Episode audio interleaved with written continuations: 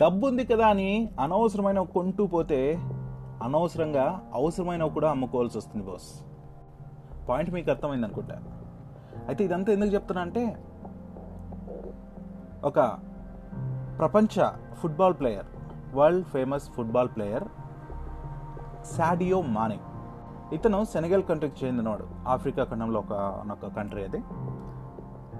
మరి ఆ football player ఇరవై ఏడేళ్ళు అతను సాడియో మానే తన సంపాదన చూస్తే వారానికి మన కరెన్సీతో పోలిస్తే అతను వారానికి నూట నలభై మిలియన్లు దాకా సంపాదిస్తున్నాడట. అయితే తన గురించి ఎన్నో విషయాలు మనకు గూగుల్లో కూడా దొరుకుతాయి.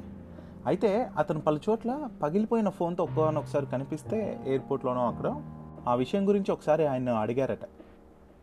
అటువంటి ఫోన్లు ఒక వెయ్యి పది ఫెరారీ కార్లు ఓ రెండు జెట్టు విమానాలు కావచ్చు కాస్ట్లీయెస్ట్ వాచ్లను కావచ్చు నేను కొనగలను. నాకు ఆ సత్తా ఉంది. కానీ ఎందుకు కొనాలి అని అన్నాడట. ఇదంతా ఎందుకని ఆలోచిస్తే తను చెప్పాడంట నేను పేదరికాన్ని చూసిన వాడిని నేను పేదరికాన్ని అనుభవించిన వాడిని చిన్నప్పుడు నేను చదవలేకపోయాను. ఇప్పుడు చదువు లేకుండా ఎంతో బాధపడుతున్న వారికి అలాంటి ప్రజలకి పాఠశాలలు కట్టిస్తూ ఉన్నాను. వేసుకోవడానికి కనీసం బూట్లు కూడా లేవు నాకు. అలానే ఆడేవాడిని అవి లేకుండానే ఆటలు ఆడాను గాయాలు తిన్నాను. మంచి దుస్తులు లేవు ధరించడానికి. కడుపు నిండా తిండి కూడా లేదు. కానీ ఇప్పుడు నేను అన్నీ కూడా పొందాను. వాటిని అనవసరంగా వృధా ఎందుకు చేయాలి?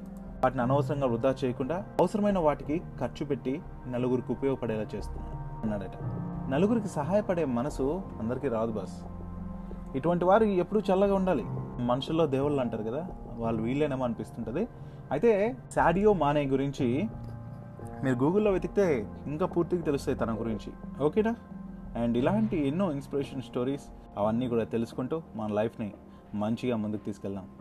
All the very best bye bye see you on next episode Jai Hind.